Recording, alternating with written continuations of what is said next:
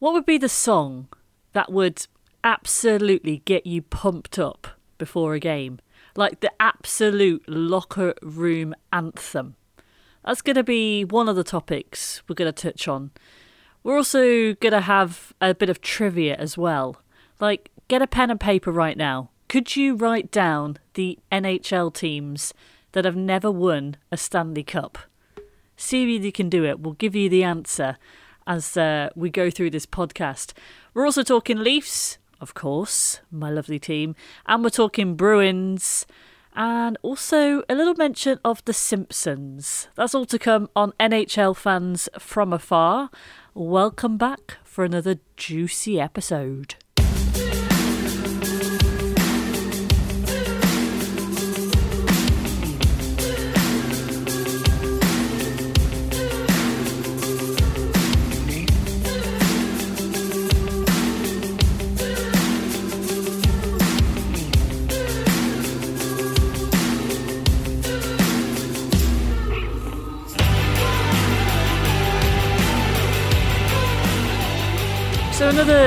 Another week of the NHL, and there are now no teams that have been undefeated, but some pretty impressive stats. The fact that right now, as we record this podcast, Edmonton Oilers are top of the league with Colorado Avalanches and Buffalo chasing behind. Pretty impressive. And so much for us to talk about. In fact, lots of different things for us to bounce around, including things to do with a Rolex, free meals for a year, and a bit of music, as I mentioned in my intro. But first, let me bring in our guests who we have this week.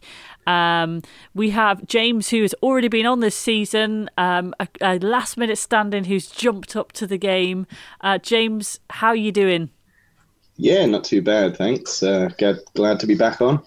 Cool. So we just have to remind people, you are technically a Toronto Maple Leafs fan, right? I am indeed. But you have leanings to other teams too. Yes, particularly the Arizona Coyotes and somewhat the Ottawa Senators, more on a writing perspective though. Okay, I've got Arizona Coyotes in my list of little trivia things to come up with later, so not putting you any under pressure, but I wonder whether you'll be able to answer this little bit of trivia that I have. I'll hold you to it, yeah? Yeah, for sure. Well, it's a perfect time, as I am also a Toronto Maple Leafs fan, to invite a fan of the rival team, like the fan who is the only one who wants to admit that listens to this podcast and happens to be a Bruins fan, so basically gets sent all of our abuse. But it's lovely that he's still willing to talk to us. We once called him at 3 a.m. To congratulate him on getting through to the second round of the playoffs. So maybe we made some amends with you, Ross, by being the bigger, better people. Would you say? Or do you still want to rub that in our face? Yeah, I sort of rub it in your face. Maybe same time next year. No! But, I mean, what a week it is to talk to you, because on Saturday, this isn't necessarily a podcast that is just all about the Leafs, by the way. This is a podcast which celebrates all the NHL teams. But on Saturday, there was an unbelievable game between Toronto Maple Leafs and the Bruins. And I can only say the word unbelievable because we won for once in our lives. But it was one of the best games I've ever watched, and I had to pinch myself and think, hang on a sec, is this October or is this April or May? Do you know what I mean? Did you enjoy it as a Bruins fan as much as I enjoyed it as a Leafs fan?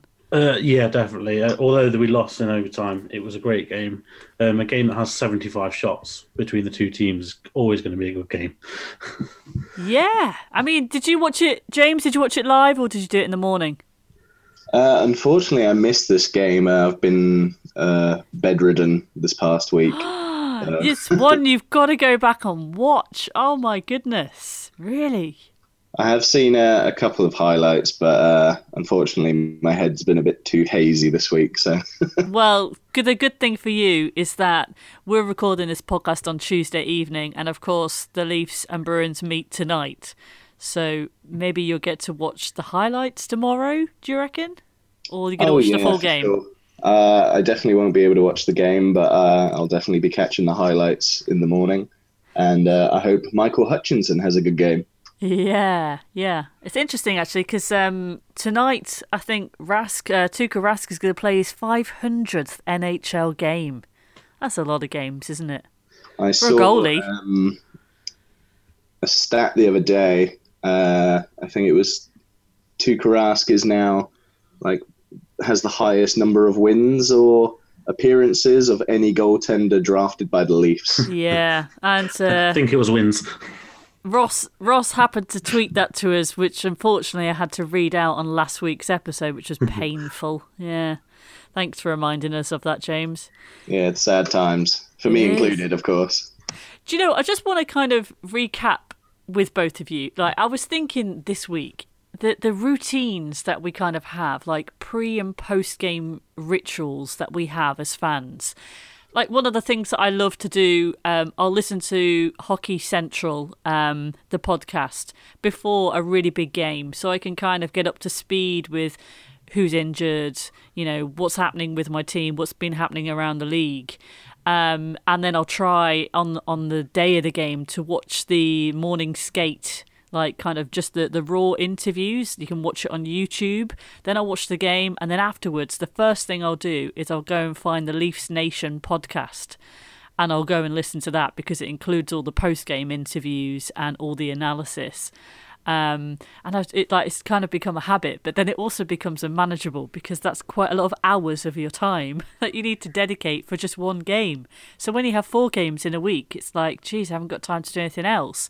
But I'm intrigued, really. I mean, James, do you kind of have a similar thing? I guess because we support the same team, you must be looking at similar resources to me. Yeah, for sure. One of my favourite podcast to listen to is the Steve Dangle podcast. I listen to that religiously. Yeah. Just because I like getting a mixture of a fan's opinion as well as like someone that's in the media side of things. My pre-game ritual is stressing about how the Leafs are going to somehow lose to teams like Ottawa. So I tend to go in with low expectations, and now it's become a habit where I can't really watch games with my friend because every time I do, the Leafs lose. Oh, right. So there's some kind of weird superstition. Oh, it's kind of become like true. Every single game I've watched with him, the Leafs have lost. So. God. Okay. Well, what's yours? What's your deal, Ross? How do you do it? Similar, really. On UK time, I'll take in the podcast during the day and that. I try and watch most of the games in full, but not necessarily at the time. So depending on who it is and what my work schedule is, I'll have a pre-game nap and get up and watch the game live, or potentially watch a period or two and then watch the following period in the morning. Yeah, I do that too. Like, if I can try and keep my eyes open until like the end of the first period, that's good going. Yeah, if I don't watch the game live, then I'll stay off social media for the day and try and get home and watch the game without knowing the score. Just because I don't like watching the game if I know what's already happened. The highlights are okay, but I'd like to watch the full game to get... There are the things that you kind of miss out when you watch highlights. That's one of the downsides. Like this morning when I woke up and saw... I ended up just... I watched the first period of the Columbus-Toronto game last night. And it wasn't all complete disaster. I was like, okay, 2 apiece at the end of the first. I'll take that. Went to sleep and then didn't have time to watch the second or third period, so watch the highlights. And you don't really kind of get always a sense of everything. And when I went to go and listen to like the podcast Leafs Nation, after watching the highlights there, they were kind of picking up all the difficulties of the officiating and the change of calls on some of the penalties that had been called as well. And you don't really get the sense of all that stuff when you do the highlights, do you? So it's like you sometimes I kind of think you either have to go all in or not at all. It's hard work. Because you get a true feel for how the team's playing. They might win in overtime and have a really poor game. Or quite the opposite, losing overtime and had a pretty good, solid game, to be fair. Yeah. Also, keeping up with players, how they're getting on. I prefer to watch the full games if I can. The thing is, like, a score in this game never tells you the full picture. Oh, because the score could be like, I don't know, 7-2 or something. And you think, oh my God, they were absolutely destroyed. But then when you kind of pick it apart, well, actually, they might have held their own on the first and second and then put the backup goalie in and then it fell apart in the third. Mm. So it's a weird game, isn't it, to kind of suss out, really. And I was thinking early this week of how daunting it all was when I first started watching the game. You know, because this podcast is primarily for fans, really. You know, we're not kind of here to pick apart and analyse every word and every play and every puck and every call. We're people who are just passionate about sport. And I was thinking the other day when I was listening to Mike Babcock do the post-game interview after the Boston game, and honestly, like, I was thinking, I'm so glad that I know this team and I know this sport, because if I was just starting out now, I'd just be thinking, you're talking Japanese, mate. I have no idea what you're on about. Just even like all the little nicknames that they have for each other. I was just thinking Matty and Willie and Shawsey, and like, it was honestly, it was just so confusing. But there's just a lot to get your head round, and I just had one of those moments like, God, this is a mad sport.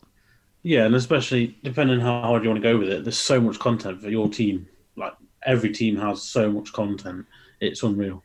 Yeah, absolutely. So I promised that there was going to be a bit of trivia in this podcast, and the trivia is, can you name the 10 teams currently in the NHL who have never won a Stanley Cup? As of last year it was 11 and it's now 10, so you can guess that St. Louis Blues obviously kind of killed off their longest drought, which now means that the Toronto Maple Leafs are the team with the longest drought to not have a Stanley Cup. Thanks, St. Louis Blues.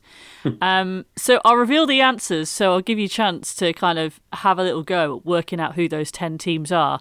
But I'll go test you, Ross, okay? Do you know how many cups the Boston Bruins have won? Ooh. Oh, ever. And then, James, I'm going to ask you, do you know how many cups Toronto Maple Leafs have won? I do. As the Toronto Maple Leafs, I was going to say, because they were at one point called something else. But since 1932.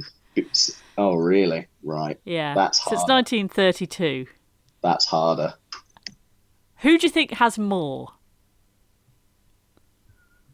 Oh, for sure it's the Leafs. That is correct. Yeah. So that helps you out, Ross. Stop Googling. I can hear you typing. No. I think it's 5. I think. Yeah, I'll go with 5. I don't think it's as many as I want it to be. And like, can you remember the last time that the Bruins won a cup? 2011. I know that one. Okay, yeah, you win that. It's actually 6. You got 6 Stanley Cups. Oh, okay, got you. But some of them were a very long time ago. I mean, you were not even probably a sperm, so I wouldn't worry so much.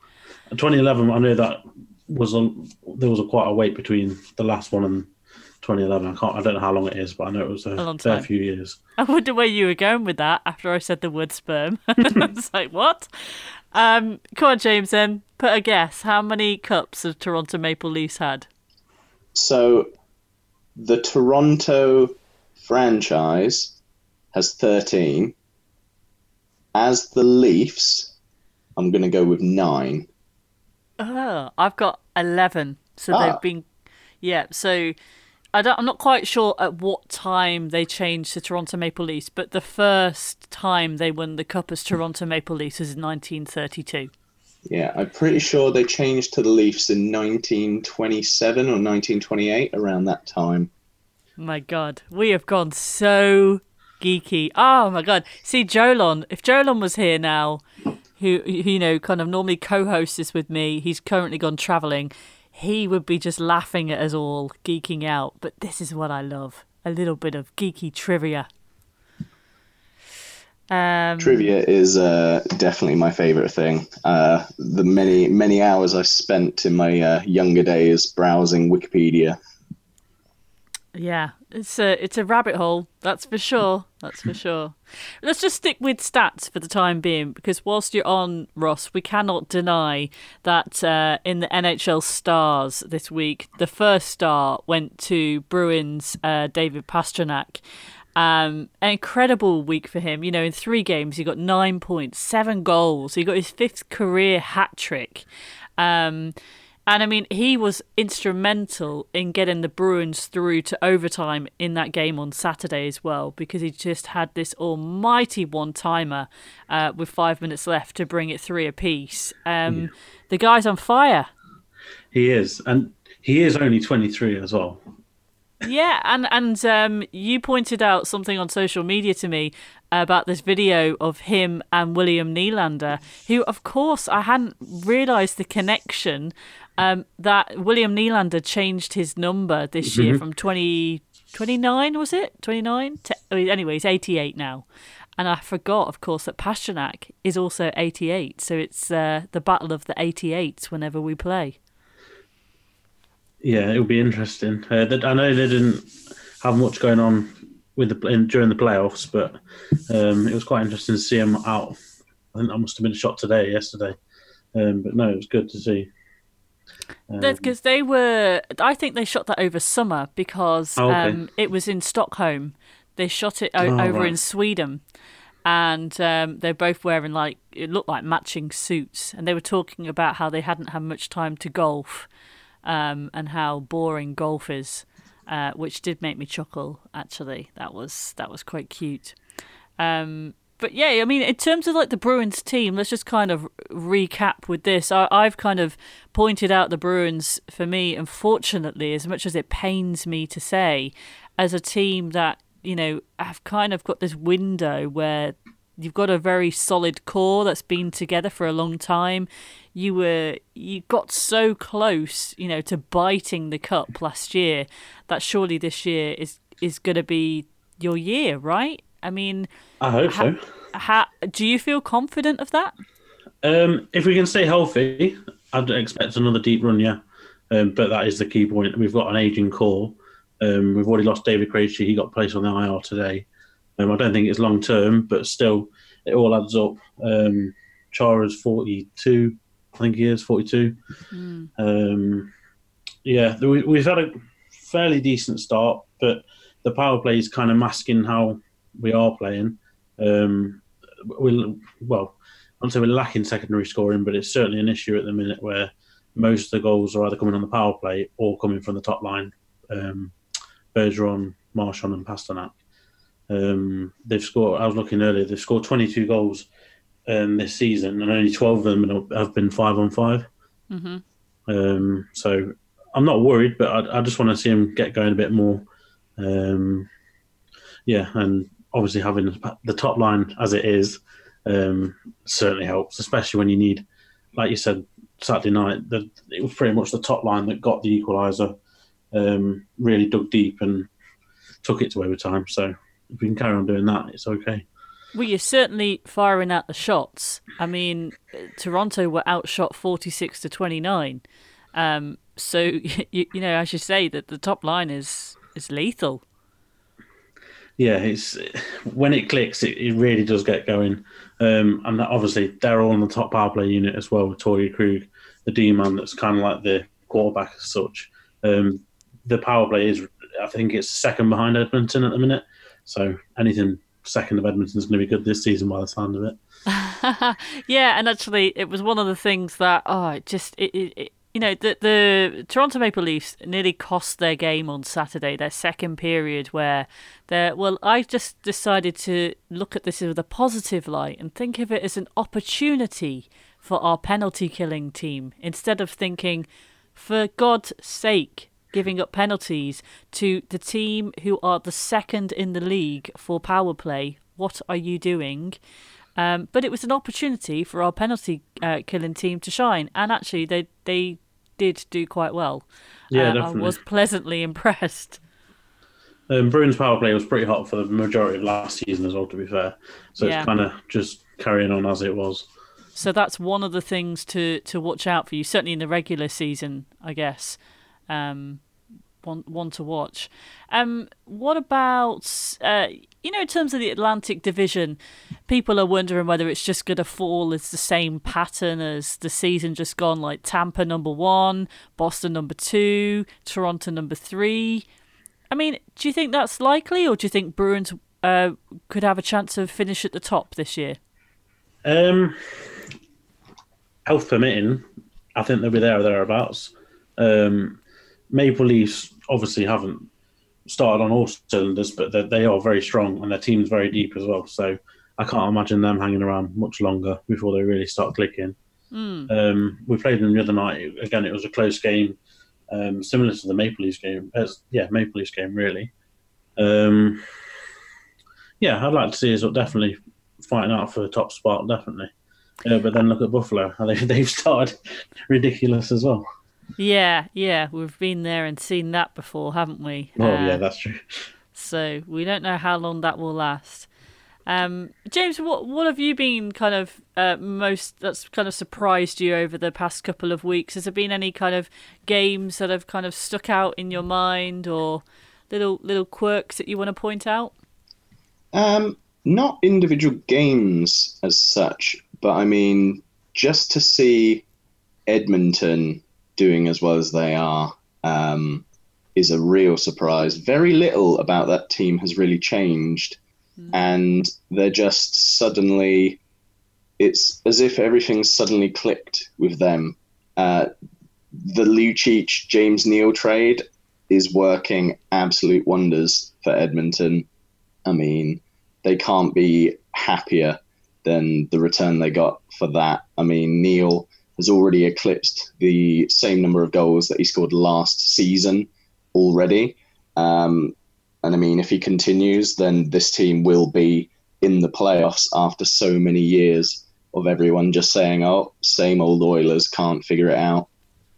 Yeah, the one that confused me actually was their game on Saturday, Sunday, I forget which day it was, against the Winnipeg Jets. And it ended up going to a shootout, and it was only 1-0. To the Jets. The Jets took it in a shootout, and Oilers didn't score. And the shots on goal were quite low, actually, for a game that went the full length. Like 28 shots on goal, 23 shots on goal. I don't know what happened on that one. It's kind of one that I had a bit of a question mark next to. I didn't get a chance to kind of catch the highlights, but I suppose that's the way it goes with these games. When you've got a run of games, some of them end up a bit weird. Yeah, that was quite a surprise, considering like the goal-scoring talent on both teams there. Yeah, it's odd to see such a low-scoring game, unless it's Arizona. Well, talking of low-scoring games, one of the things that also surprised me, hang on, today's Tuesday, last night, Avalanche, their streak came to an end. Their first regulation loss of the season, basically, against St. Louis Blues. The score ended up 3-1 to Blues. Avalanche have had a real run on the road. They've spent 2 weeks doing all their games on the road. 18 shots on goal, which, Nathan McKinnon at the moment is the 5th player in the NHL to record a season-opening streak of 9+ games in consecutive seasons. So it's like, what, 18 shots on goal? What on earth happened in that? Haven't watched the highlights, but it's kind of one of those weird quirks, isn't it? Even the Colorado Avalanche with someone like Nathan McKinnon only had 18 shots on goal. I wonder what was going on. I wonder who was in net for the Blues that game. Yeah, that is quite a surprise. To see a game where a team has less than 20 shots is very rare in today's NHL. And I mean, McKinnon got the goal that Avalanche had, but only had 2 shots himself in that game. I mean, other players in that game were completely shut out in terms of shots. Gabriel Landeskog didn't have a shot in that game. Nazem Kadri had 3, and Tyson Jost had 4. But other than that, they were held by the Stanley Cup champions in quite a humbling way, I'd say. But it's interesting that, you know, St. Louis Blues this week were a team that Don Cherry brought up on Coach's Corner of Hockey Night in Canada. And his statement was that, you know, they can't play like they did in the playoffs. They've got poor power play. They're not blocking shots. And how much they really needed that win against the Colorado Avalanche just to bolster some confidence, really. Alex Pietrangelo coming out and kind of saying it was one of the best games of the year, and something was finally clicking. So maybe they need to stop the partying and concentrate on the power play, and perhaps that's what they did last night. But even then, 25 shots on goal for them. It's not really much of a barn buster. What's the phrase? Barn burner, is it? Barn burner. There you go. Yeah. God, I need to stop putting pointless cliches in. Did you catch the Calgary Kings game? I think it was Saturday. No, but that was. Did they just lose epically, or did they come from behind? I can't remember. I think the Kings came from behind. It was a bit fiery, to say the least. I think with Drew Doughty and I think it Matthew Tkachuk. Is it Tkachuk? Tkachuk. Yes. Yeah. Yeah. That seems to continue to heat up. Have they got history, these two, then? It's going back. Sure. This season, for sure, things have stepped up between those two. The jabs in the media comments and then the feistiness on the ice is certainly growing. The Kings won that game 4-1. Flames didn't get a goal until the third period, so the Kings were fully in control there. But Tkachuk and Doughty just keep going at it in every opportunity they get at the moment. But why? Where has this come from?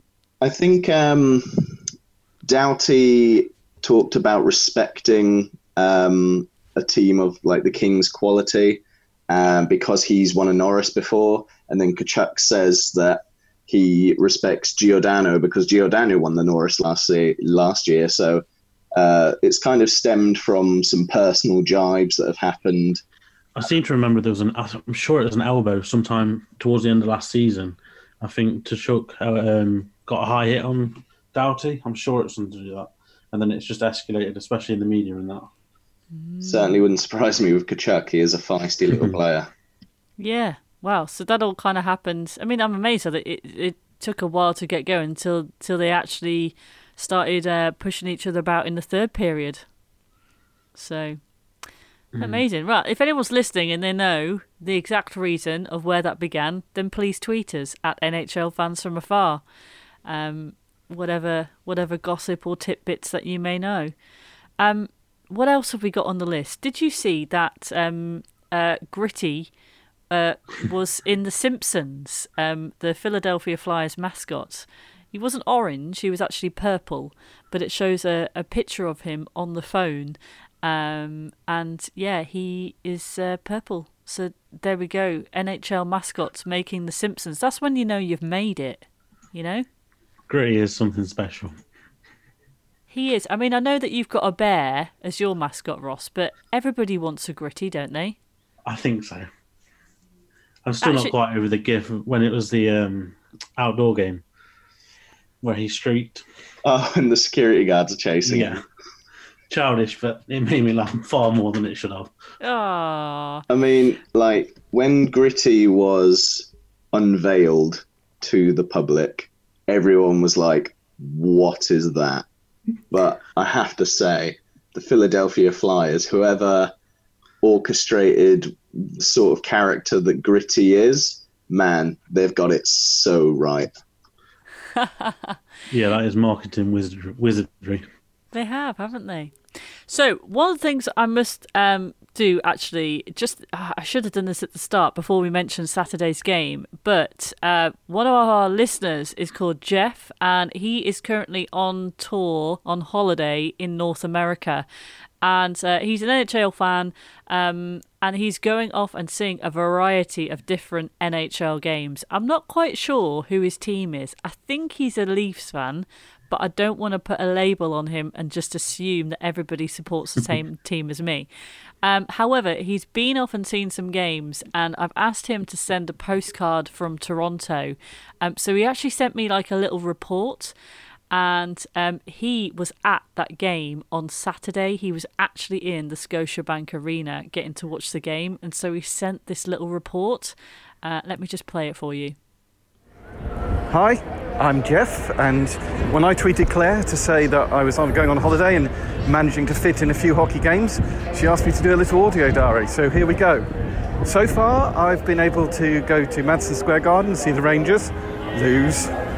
Go to see the Devils throw away a 4-1 lead, and then on Wednesday night I got to see the Leafs for the first time against the Capitals, and unfortunately that didn't go right. But now here I am, I'm standing outside Scotiabank Arena, right next to Union Station. You'll know the shot if you've watched Hockey Night in Canada enough times. And well, the Bruins are in town and I'm about to go inside, and that's really exciting. So off we go. So the seats are starting to fill up. I've got mine halfway up in the upper tier near centre ice. I hate to think how much those who are closer are down have paid for tonight, but let's see what the Leafs can do.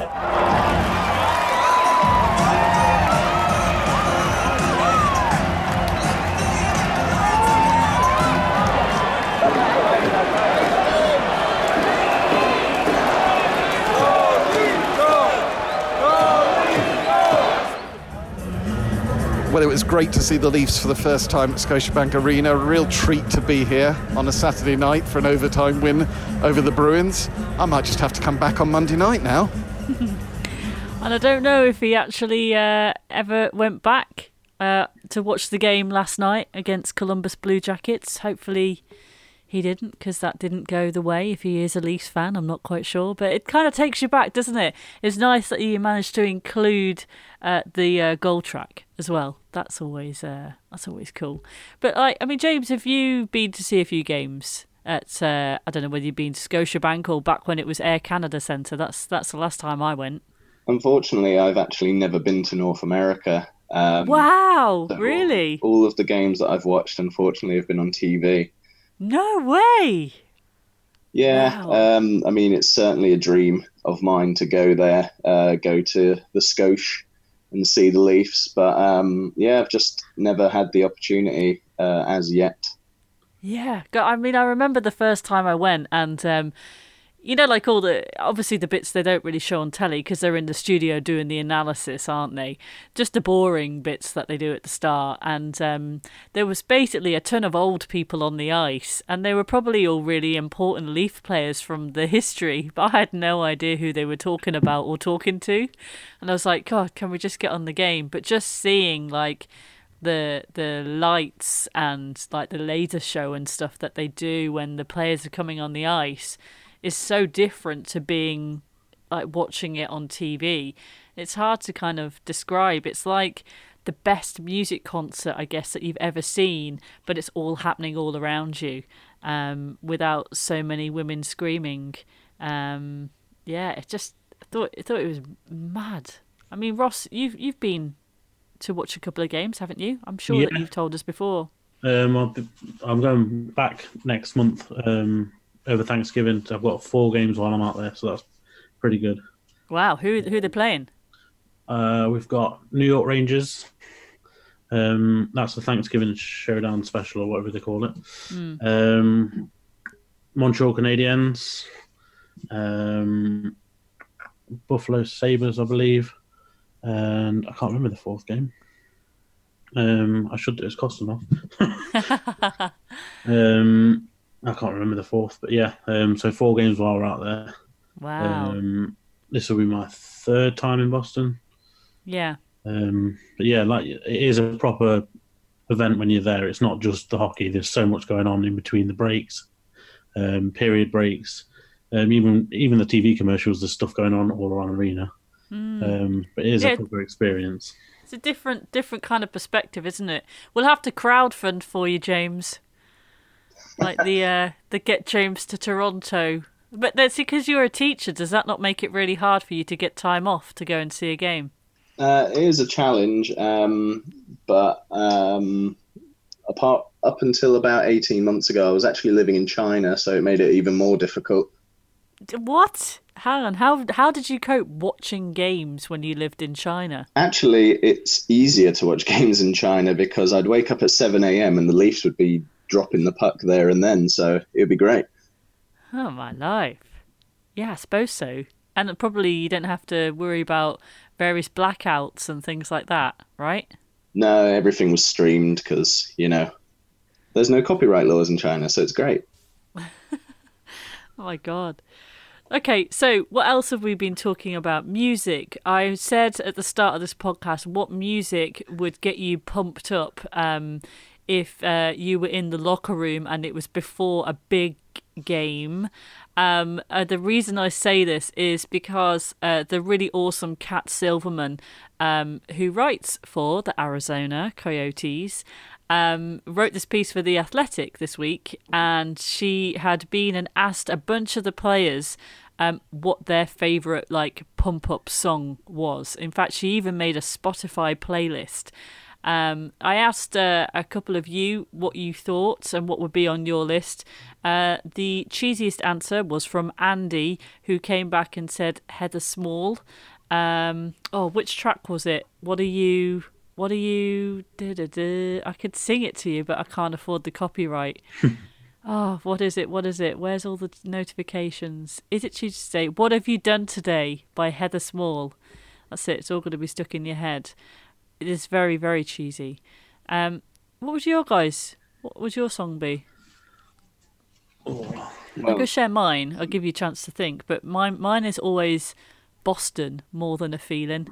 I don't know what it is about that song, but I just love the guitar solo, and I don't know, it's a proper good sing along. Like you want to get the hairbrush out and like turn it up to 11, you know, if you're a fan of Spinal Tap. But I don't know, I just really like it. It just works for me. But what would yours be? So if I was going to go into like a game and I wanted to hype myself up, I would definitely have to listen to "Down with the Sickness" by Disturbed. Oh wow! Just that build up, it really like just gets your heart rate going, and you just feel so energized when it kicks in, and you're like, yeah, I'm going to take anything on. Yeah. Oh wow! Basically. I suppose it does depend who you're playing, because actually if I was going to play the Philadelphia Flyers or Boston Bruins, you might actually be better to put something like Slipknot.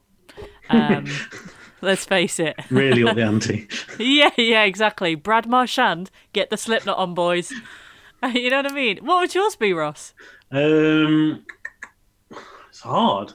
I'm going to go Muse, Night to Sidonia. Sidonia, is it? Yeah. Oh, that's a good song. Yeah. It's the intro. That's what it builds you, doesn't it? Yeah. Great music video as well, actually. Mm.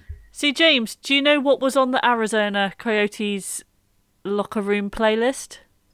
Actually, I haven't had a chance to read it. I did see Kat post it on Twitter, but I haven't actually been able to look into it. Okay, well, I'll give you a couple of the highlights of it. There are the things that you would expect, like Drake, Eminem.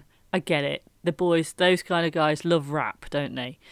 Then there's some weird stuff, like Rolling Stones is on it. Okay, kind of get it. Elton John. Ireland that said Rolling Stones. Yeah. Elton John, Rocket Man. I'm like, what? Oh, wow. Are you kidding me? And then just to completely like curveball you, George Michael, Careless Whisper. Why would anybody listen to that before an NHL game? What a selection that is. Wow. Honestly, I mean, she shared it. You have to be a subscriber to The Athletic to see the actual full post. But she shared it and she put a Spotify playlist at the bottom. And I just looked at it thinking, that is the worst combination of songs for a playlist I've ever seen. Hardly like, a no hype DJ. Train. Hey? Hardly a hype train. No. Careless Whisper? What? And they were years ago. They were taking the mick out of goalies wearing masks because it made them look like they weren't scary enough. I mean, what? Who listens to Careless Whisper? I don't get it. So, Down with the Sickness. I could see that happening. Oh, yeah. I mean, you just got to get something really energetic and angry if you want to play a team like Boston. Exactly. That's why I'm like Slipknot. Did any of you see New Jersey's Kids Day when they introduced the players onto the ice with drawings of each player that the kids have done? No. Were they really, really cringy? Yeah, it was very amusing. Nice little take, though. But it's worth having a look up. I saw that. Some of them were quite cute, actually. Every week we hear about a cringy moment of the week on this podcast, and like maybe that could be this week's cringy moment. Like, were they just basically scribble, and then they had to pretend that looks lovely? Yeah, I think they weren't. They were kids' drawings. Put it that way. Okay, we'll have to find it on Twitter, and we'll share it on our Twitter account and our Slack account. I haven't seen them. I don't know how I missed that. Other things that happened: Jack Hughes finally got his first NHL goal with the New Jersey Devils, or as I renamed them last week, New York Devils. Brand new team, guys. The 33rd team to the NHL. Anyway, I thought it was cool that he got his first goal against his brother's team, Quinn Hughes of Vancouver Canucks. I didn't get a chance to see on the team sheet to see whether Quinn Hughes was even on the ice at the time of the goal. I didn't get a chance to look that up. I don't know if either of you two, or even if he was playing, actually. I mean, he was playing. I definitely saw like those two. There's a picture of those two talking on the ice. Because what is it? I think Quinn wear 43 and Jack wears 86. So it's like doubles and halves of each other's numbers and whatever. But I'm not sure if Quinn was on the ice when his brother scored. No, I didn't see if he was. There's something about numbers, isn't there? I'm always intrigued by how a player chooses their numbers. Maybe I can put that as a future talking point on this podcast. The weird little stories behind why people play what number. 43 and 86. What number would you choose then if you were a player? That's 63. What would yours be, Ross? 63. It can't be for Boston, though, because surely they'll retire Marchand's number at some point. Yeah. No, definitely. I don't know, it'd be a bit like saying what's the first, if you had to pick one number that would win you the national lottery, what number would it be? Like, it just feels like plucking a random number out of air for me. For me, I've always liked 13. It used to be my house number. My favourite American football player, Dan Marino, wore it, and my favourite Leafs player when I was younger, Matt Sundin, wore it. But I played American football and I wore 47, so I wouldn't mind wearing either of those. Mm-hmm. I don't think I care. I'd just be like, give me any number. 0. Yeah, I mean, it's a bit like when you choose your PIN number for your bank card. Not that I'm going to, give away what my PIN number is here, obviously. But I think like both the PIN numbers that I have were the ones that I got with my card originally. I never changed them. I'm not precious like that. Are you meant to? I don't know. Probably. Some people are really funny about the numbers, though. Yeah, I get that. But I mean, I don't even know the full story of why did William Nylander change his number to 88. He wore 88 when he was younger, and he wears 88 for Sweden. Yeah. I guess. I mean, because Willie has worn like 4 numbers for the Leafs. He wore 63, then he wore 39, then he wore 29 because it was the opposite of his dad's number, which was 92. And then he went back to 88, which he wore in juniors and for Sweden. It's weird, isn't it? I just thought it was something to do with New Year, New Start. He had a bit of a crap year last year, let's face it. So we needed to kind of have a fresh start.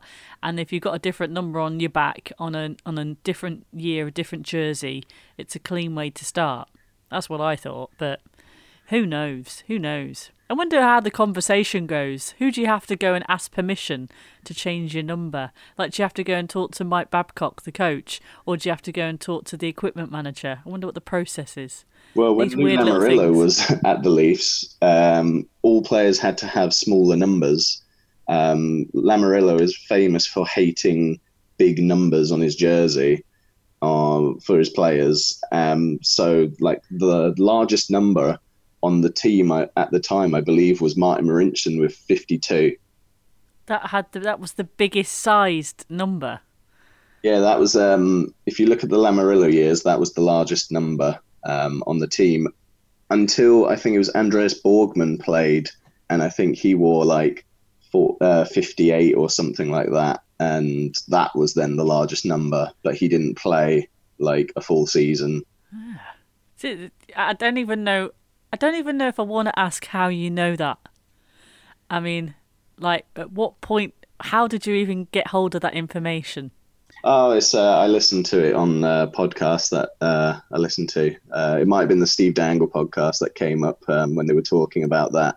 But as soon as Lamoriello went to the Islanders, he made Josh Hosang change his number to 26 because he was wearing 66 at the time. And Lamoriello was like, nope, that's too large. Everyone should have small numbers.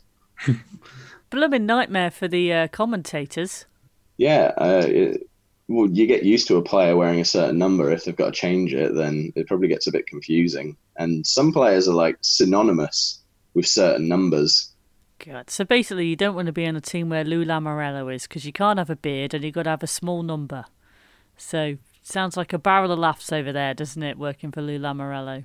But hey, what else? Other things that came up. A bit more serious this one actually. There's not many times this has happened since testing began in 2005, but we saw, I think it's maybe the 8th player to be suspended for violating performance-enhancing drug tests. Valentin Zykov from Vegas Golden Knights was suspended 20 games without pay. There won't be an appeal. There's a bit of a confusion and mess around this one, really, in that and originally Zykov denied knowing how this substance got into, became a positive test. And then the statement came out from the president of hockey operations of the Knights, where it kind of pretty much said he knowingly took this substance and they knew he had been for 4 years, or it turned out he'd been doing it for 4 years. So that kind of pretty much quashed his chance of an appeal. He's come out since and he's apologised and he's taken responsibility for what he puts in his body. And unfortunately for the Knights, it puts them in the spotlight, really, because this time last year, Nate Schmidt received the same penalty, same length of suspension, and he plays with the same team. Although his situation did slightly come off a little bit different. The two scenarios are not completely comparable, that he did go through the appeal process. And what I thought was interesting with him, he kind of was quite outspoken about asking for changes in these drug testing policies, and he kind of stated in his appeal that apparently the substance was the size of a pinch of salt in an Olympic-sized swimming pool, which I was like, wow, that's kind of a bit mad to get your head round. So yeah, a bit of a weird one in this, and I kind of threw this out on our Slack group. By the way, if you don't know what Slack is and what I'm rabbiting on about, it's just an app which we've created a forum specifically for people who love NHL and want to connect with other fans, where we can just post, share videos, links, and things like that. And I posted this kind of asking for people's thoughts, really, and whether people think that the testing process should be reformed or actually should players know better. Matt's commented on this. He said, the article that you shared is interesting. The player says, I don't know how it happened. Golden Knights say he knowingly and without consent took a banned substance. Who is lying? That was before Zykov came out and has since apologised. And then Andy's put, the Players Association... also naturally insisting their man is innocent, but seems suspicious the team has come out so publicly against him and his locker has been removed, so you think he's finished as a Golden Knight. I don't think they'd do that unless they were pretty certain he was guilty, or maybe they're more comfortable doing it because they have plenty of alternatives. Schmidt was a bit harder to replace. That I suppose comes down to the individual circumstance that Zykov has played for a number of NHL teams, and is this his kind of last chance, really? But I do find the process really interesting because, I mean, it sounds like nothing is ever concrete. It's not like we're kind of talking about this guy's been doing cocaine or something, like an illegal drug. It's these kind of actual performance enhancing and these kind of supplements that people take. And I guess that the team medics and stuff will be advising the guys, don't take this, do take this. And if a guy individually goes off and says, oh, actually, I'm going to try this, and doesn't get it cleared through the team, that's when they leave themselves open to risk, which sounds like this could be the case. If they're saying it's been 4 years, perhaps that he's been taking this supplement. Yeah, I think part of it has to, well, a majority of the responsibility lies with the player. They are a professional sports person, so all jobs have their own certain things, where they have to have a DBS check or whatever. I know it's slightly different, but in those situations, you need to know what you're putting in your body, and because it's your job, basically, it could jeopardise your wages, your career, all sorts. Yeah, and the fact that we're only seeing, what, 8 people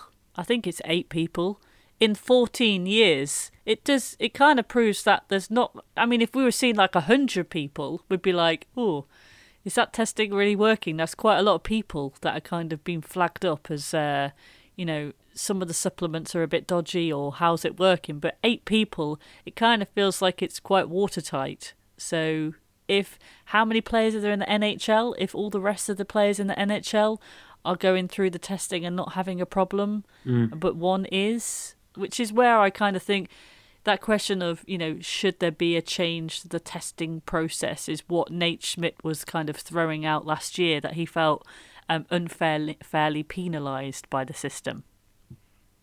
It is also interesting that Vegas has had players in back-to-back seasons caught out by this system. Yeah. And I guess that's why the statement from the president of hockey operations was so damning against Zykov. They had to come out as strong, because a lot of people were like, something going on at that club. It's that club's fault. Something's dodgy there. Maybe that's why they had to come out and be so outspoken and pretty much kind of throw him under the bus, really, as some people have accused him, in saying that he knowingly took this substance, as if to kind of wash their hands and say, look, we do our procedures properly. It's down to him. It's nothing to do with us. I don't suppose they were both picked up during the lottery, was it? When each team had to put so many players available for the teams getting rid. I don't think so. I think Zykov was part of a trade last year around Christmas time, from what I read. Yeah, he came from the Oilers. Oh, okay. Yeah. I don't know much about him as a player. I'm not really even hot on all of the nights. He has played 47 NHL games in his career to date. Yeah. So it's not exactly like he's a big, significant player for the team. Played 10 games with them last year. He had 2 goals, and that was it. He's got 2 assists this season in 7 games. But it's not like he's, top 6 forward that's like on big bucks with the team. So, they'll probably just move on from him rather than take the heat when he comes back. Yeah. I mean, I don't know how it kind of even works contract-wise. So they just kind of slip him down to the AHL discreetly? I guess it would depend if he's waiver eligible or not, whether or not the team will be able to just reassign him or just place him on waivers. Yeah. It's really interesting to see whether there'll be, over the next week or so, whether there'll be some more opinion pieces that emerge about this subject. When we kind of see the more in-depth stuff that comes out on The Athletic, for instance. It's kind of just, I mean, it's one of those stories that doesn't happen very often. And of course, we often complain that, particularly over here in the UK, we don't hear very much about ice hockey. It's not something that comes up in the press. But in my Twitter feed this week, the Mail Online basically posted the Reuters report, So even the fact that Reuters, one of the major news agencies, had shared it kind of shows that was the traction that it was getting. And that's not really... Last week we talked about how can we raise the profile of the NHL on a global scale better. It's a shame that these kind of incidents are the ones that, you know, kind of resonate across what the news agencies pick up. Especially on the back of all the hype with... Petr Cech playing in the UK, going from football to ice hockey. That was picked up all over. I saw that in so many news feeds from our UK followings, rather than all the stuff from the US. But then it went viral overseas as well. Mm. Yeah, so that's been great for hockey, publicity in this country. Cech playing that game and. You know, even people like Sportsnet, TSN, those kind of people picking up on the fact that he's playing. Mm. Yeah, these are the things that make the difference. What else have I got? So the Raptors are raising their banner tonight, so it'll be a pretty hot night in Toronto. Seattle apparently are down to just 5 names for their 2021-22 joining of the NHL. Gone in some weird time capsule type thing, which will be unveiled in the future. What else did I have? Oh, there was that cool story talking about numbers. This feels like it's a bit of a theme today. Bobrovsky, when he joined the Flanthers, as I call them, Florida Panthers, he loves to be number 72, but unfortunately, one of the teammates, Frank Vatrano, was already 72, so Bobrovsky kind of came to some kind of deal where Vatrano switched to number 77 so that Bobrovsky could keep his beloved 72 in exchange for a year of free meals, a Rolex, and then apparently a bottle of wine was thrown in for good measure. I mean, and it looks like Bobrovsky came true to his agreement and made sure all of that happened this week. Although he was hoping that the free meals would basically be McDonald's or Burger King. I mean, that's pretty mad. You get a Rolex for changing your number up by 5 numbers. That's not a bad deal, is it? That's interesting, because I've seen it happen quite a lot in the NFL, actually. Like big name players, like players with like a lot of tenure under their belts, like go to a team and someone's already got their number, but they give it up.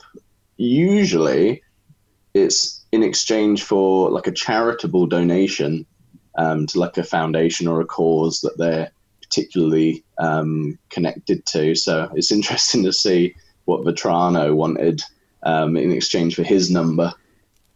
Yeah, I mean, it also almost sounds like, who was it? The other week we were talking about offer deals. Was it Nathan McKinnon? Oh, God, somebody who had the most amazing offer sheet, which was from a floorball team. Yeah. Anyway, wasn't that Rantanen? Rantanen, yes, it was. Yeah, Mikko Rantanen from the Finnish floorball team, and we mentioned about all the details that included like the man with the daddy belly, who was on offer to help at any stage. But I mean, I kind of like those weird little quirks. But I mean, yeah, a Rolex and a bottle of wine and free meals. I would change for that. What would you have negotiated for? Foot massage. He has to give me a foot massage at the end of every game. That would be. No goalie's ever going to say yes to that. What else have we got? Trivia. Okay, so the trivia. I said the question at the start. Can you name the 10 teams that have never won a Stanley Cup? Actually, not all of them have been to the final, but most of them have. But they just didn't win it. So almost a third of NHL teams have never won a Stanley Cup, which actually blew my mind. I was surprised that it was so many. Obviously, Montreal Canadiens have won the most cups. But could you actually name those 10? Poor, I could certainly give it a go myself. Do you know what? I'll let you help each other out. I think Sharks, I know they haven't. Correct. Arizona Coyotes. Ah, yes. I'm glad that you got that one. Thank you very much. Florida? Yes. Ottawa Senators. No, they have won one. No, they haven't. The original Ottawa Senators are not the same franchise. Oh, God. So you basically meant that I've made this whole podcast wrong. No, the Ottawa Senators that exist now have no affiliation to the original Ottawa Senators, therefore have zero Stanley Cups. Oh, what? Because it's 1920 and 1921? And the fact that they didn't exist for like 70 years. Oh, God, well, I've ballsed up the whole of this podcast then. But it's fine, there's just one extra, it's okay. Okay, right, 11. Okay, well, we'll continue because it might go back down to 10 at this rate. Who else? Vegas, easy one. Yes. Yeah, super easy, that one. Nashville Predators. Yes. Minnesota Wild. Yes. Buffalo Sabres. Yes. Are you cheating now? No. I'm just trying to remember. Vancouver Canucks. Yes. I remember that from 2011. Oh, yes. And so you bloody should as a Boston Bruins fan. Yeah. Never live it down. How many have we got so far? Okay, well, there's two more to guess. Oh, two more. Gosh. Well, think of like one team that this year was the first time they actually even won a playoff round. Oh, yeah. Columbus, obviously. Yes. Columbus never got past the first round until this year. Uh-huh. Trying to think of teams now. Okay, they're a Western Conference, Winnipeg Jets. Winnipeg Jets. Yes, oh. Absolutely. Winnipeg Jets both times, you know, when they kind of were the Coyotes and the Jets or however, you know, you work it out. Basically, they've just never, under the Winnipeg Jets, they've just never won. And they don't have an airport. Other trivia that I did not include on this podcast, clearly. So, in fact, 11 teams have never won the Stanley Cup. Yeah, of existing franchises, for sure. So, more than a third of the teams in NHL have not won the Stanley Cup. I find that baffling. Do this quiz again in about a year or two, and we can add Seattle to that list. Yeah, well, if we did it last year, we would have had St. Louis Blues on that list too. So who knows what's going to happen? We've come to the time in the podcast where I ask you that ridiculous question, even though it's so early on in the season, of who do you think is going to win the Stanley Cup final? East and West Conference, a name, and then who you think is going to win overall. Where, I mean, James, I think we've said yours, haven't we? Did I ask you, actually? I think I might have let you get out of it. I think in the first week very first week. Did I? I'm pretty sure I said Tampa for the East and who did I say for the West? I think maybe I said Colorado. Uh-huh. I could see both of those teams reaching the finals this year. Yeah. If they actually step it up. Tampa's looked a bit strange so far this season. But I mean, I can't see them not winning the division again. Okay. And winning the title as well? Oh, they're so strange in the playoffs. Like, I mean, if Tampa gets to the Stanley Cup final, they've got the best shot by far, I would say. Okay. But, I mean, they've got to get there first. Yeah. That's fair play. Most people have said someone from the East.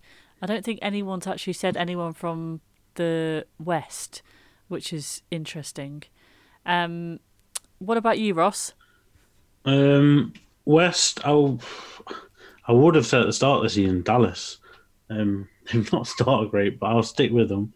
Yeah. And obviously Bruins to take it in the final. Okay. That's... Sorry, not sorry. Yeah, well, unfortunately, I said the Bruins as well in mine, so what can I say? And then the only other thing is just to mention the NHL Fantasy, in that by bizarre fluke, for the second week in a row, I actually won the NHL Fans from Afar League. Your points are ridiculous as well. My points are, I'm on points, yeah. I'm winning by points and also by wins. I mean, I've got to be honest, Ross. I get up at 7 a.m. just to make sure that I've sorted out my team for the following night. I know that you can do it automatic, but I like to invest in this process and really look around. And I'm looking at all your points as well, seeing how you're getting on. You've got some good players in yours, haven't you? Not bad, not bad. Can't remember who you've got. Who's in your goal? I was looking at that earlier today. That the weird things that I do in, yes. It's like that's an interesting one, but I don't know when our little matchup is on our league, so I look forward to that. What's your team name? That Bruins Fan.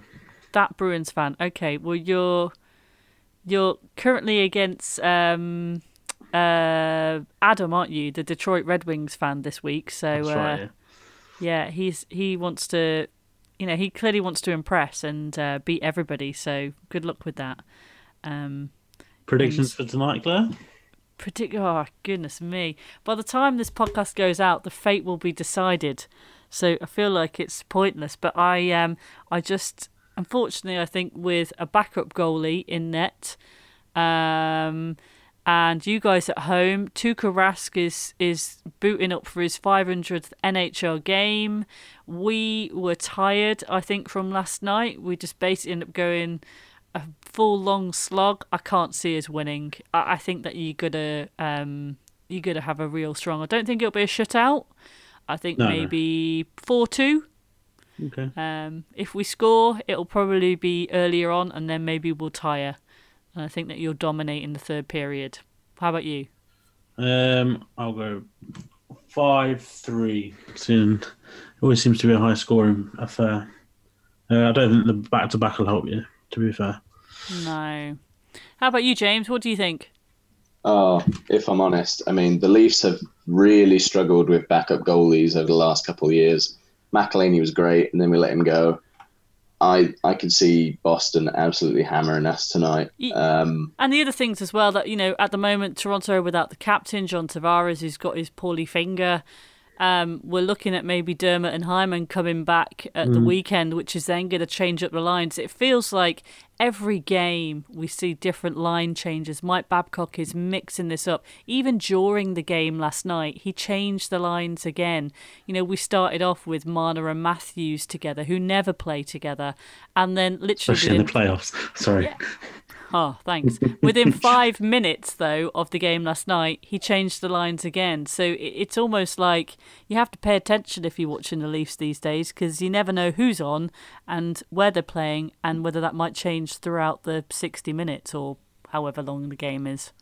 Yeah, it goes back to what you were saying at the start about watching the full games and that. You don't get these things in the highlights where there might be matchup battles and that, and they're changing the lines up on the fly because of the new face-off rule and whatnot. It is interesting. Yeah. Cool. Well, it's been great talking hockey, guys. May the best men win tonight. That's all we can say. And also, Ross, you sent me the pictures of the New Jersey Devils kids stuff. I'm going to share that on our Twitter. So people could see. They look quite terrifying, I've got to say. None of them have teeth. I will say that. But teeth are quite hard. They're quite hard to draw, I'd say. But the one of Corey Schneider genuinely looks like it's a vampire. That's all I will say. He doesn't look well. He really doesn't, does he? That was my favourite one as well. I'll share that anyway. That could be our lasting thought on this podcast. Do make sure if you're listening to this and you've got a fan story that you want to share with us, if you're out going to watch games like Jeff, then you can share a little audio diary or an audio message with us. We're NHLFansFromAfar@gmail.com, and we'll be back next Tuesday, Wednesday with some more reviews. And have a great week. Enjoy some hockey, whatever happens along the way. Thanks.